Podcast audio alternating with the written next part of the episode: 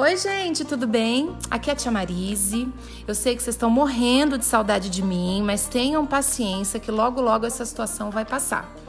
Agora a gente vai dar uma pausa, vai ter umas férias, então vamos aproveitar esse momento para a gente relaxar nossa cabeça, ler um livro bacana, jogar um jogo legal, aproveitar a companhia de quem tá com a gente em casa, tá bom? Se Deus quiser, logo, logo a gente vai estar tá junto de novo e eu também tô morrendo de saudade de vocês. Um beijo, fiquem com Deus.